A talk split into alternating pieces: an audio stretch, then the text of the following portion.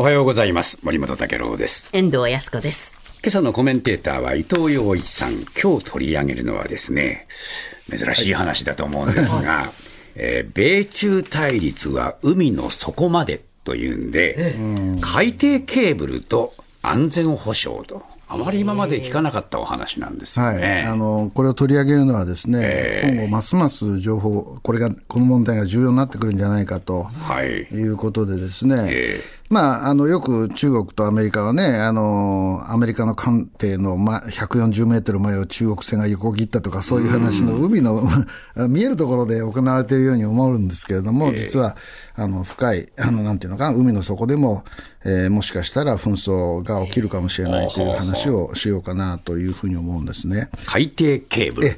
これね、海底ケーブルって、まあ、もちろん名前は聞いたことはあると思うんですけれど、これ、ものすごく重要でですね、はい。我々が日々使っている SNS や動画え視聴サービス、で仕事に使うメール、クラウドサービス、まあ、国際電話、えまあ、あのすざましい量の通信が世界を駆け巡ってるわけじゃないですか。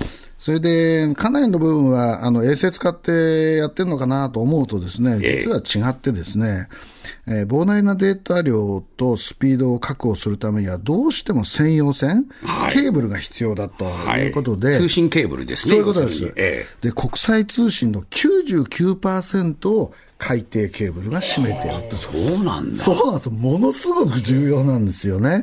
99%。はいはいあ、そうですか。だから我々もほら、携帯でね、空中電波飛ばしてるけど、あんなのほんのごく一部で、ええ実は、あの、一番重要なところは海底テーブルの中通ってますよという話なんですよ。なるほど、なるほど。ええ。ええ、だから、まずそれ、そんなに重要なものなんですと、いうことなんですね。もう我々の生活で今もう欠かせなくなっちゃいましたよね。よ。こういう通信サービスはね。基地局とかよく言われてね、基地局があれって言ったら、携帯電話が繋がらなかったか言うけど、基地局基地局よりも実は海底ケーブルのが重要ですって、まず話をして、えで、この世界にめ巡らされている海底ケーブルの距離はですね、え延べ140万キロメートル。どのくらいの地球およそ35周分。だからネットワークになってるから、こうあちこち張り巡されていて、すごく長いですよという話ですね。で世界にはですね、主要な海底ケーブルだけで400本あると言われてます。はい。で、この中でですね、ええ日本絡みは30本で、1割弱は日本に絡んでいるあ。なるほど。で、それ、なぜ日本はそんなに、えーまあ、存在感としてあるのかというと、アメリカとアジアの中間にあるわけじゃない、ね東南アジアとかね、えで、日本経由して、えーアジアへ行く、アメリカへ行くっていほう、あれになっているので、ハブになってんだ。ハブになってるんですよ。はあ。島は大体そうですよね、ええ太平洋の島なんかも大体ハブになっちゃうんですけれども、海底ケーブルの世界から言うとね、えで海底ケーブルってどういうものかというと、髪の毛ほどの細さの光ファイバーを何本も、えー束ねて、それを金属などで頑丈に保護しているな。るほど。これ、海深いところどうすんの？漁船が通る浅い海どうすんの？と、これ結構ね、技術が必要なんですよね。ええこの海底ケーブルの技術ってどこが中心なんですか？これはね、あのー日本も絡んでます。えー、3社、フランス、アメリカ、日本。えーこの3つがですね、ええ海底ケーブルでは非常に強いと。強いんですか？こう言われていて具体的に言うと日本では NEC ですね。はい。で、このフランス、アメリカ、日本の N- 日本の NEC の3社で、ええ。ートップ3が形成されていて、ええ。世界での3社のシェア合計はおよそ9割と。うわ、もう圧倒的なんですね。え。え。どうもね、どこが何パーセント持ってるかっていうのは、あんまり明らかにしない方がいいということで、まあそういうことでしょうね。してないみたいなんですよね。えで、えうん、これどうなんですやっぱりこの海底ですから、はいもう保守点検も大変ですよね。そうなんですよ。毎毎年ね、あの、敷設し替えるっていうわけにいかないので、はい大体ですね、25年が運用の、えー妥当な期間だとこう言われていて長いですねということはな何が必要かというと、保守点検がものすごく必要になるわけじゃないですか。ええはい。で、5月下旬なんですけれども、あの、NTT ワールドエンジニアリングマリンっていうですね、ええ海底ケーブル事業を手掛ける、えー会社がですね、はいこれ保守点検の、海底ケーブルの保守点検の、えー専用船なんですが、それをマスコミに公開したんですね。はいで、結構これが話題になってですね、ええーまあ日本は高い技術をその世界でも持っていると。これも日本の技術なんですね。そういうことですね。ええはい。まあ、そういう中で今日タイトルになっている、はい、えー、米中対立っていうのは一体どういうことなんでしょうか、はいはい、これはね、最近ね、えー、こんなニュースがありました。うん、沖縄近海の海底ケーブルから中国製の盗聴装置が発見された。ここにも盗聴装置。盗聴装置つけるとどうなるかというと、その海底ケーブルを通通る通信が膨張できるわけじゃないですか、盗聴できるわけじゃないですか、そうすると、沖縄ってアメリカ軍の基地もあるし、日本の情報、企業情報も流れるしっていう世界の中で、えー、ちょっと話題になったんですね。でこれはどの雑誌が報道しているかというと、うん、1990 1955年から沖縄で発行されている在沖縄米軍を対象とした情報誌、This Week on 沖縄というのがあるんですけれども、えー、これがですね、日本の一部通信会社関係者の証言をもとに報じてるんですね。なるほど。通信会社のね。うん、で同省による同氏によるとですね、総務省の要請に基づいて、この大手通信会社は2018年頃、海底ケーブルの総点検を行ったと。なるほど。つまり自分が持っているエリアでね、うんえー、その際に盗聴装置を発見するに至ったと。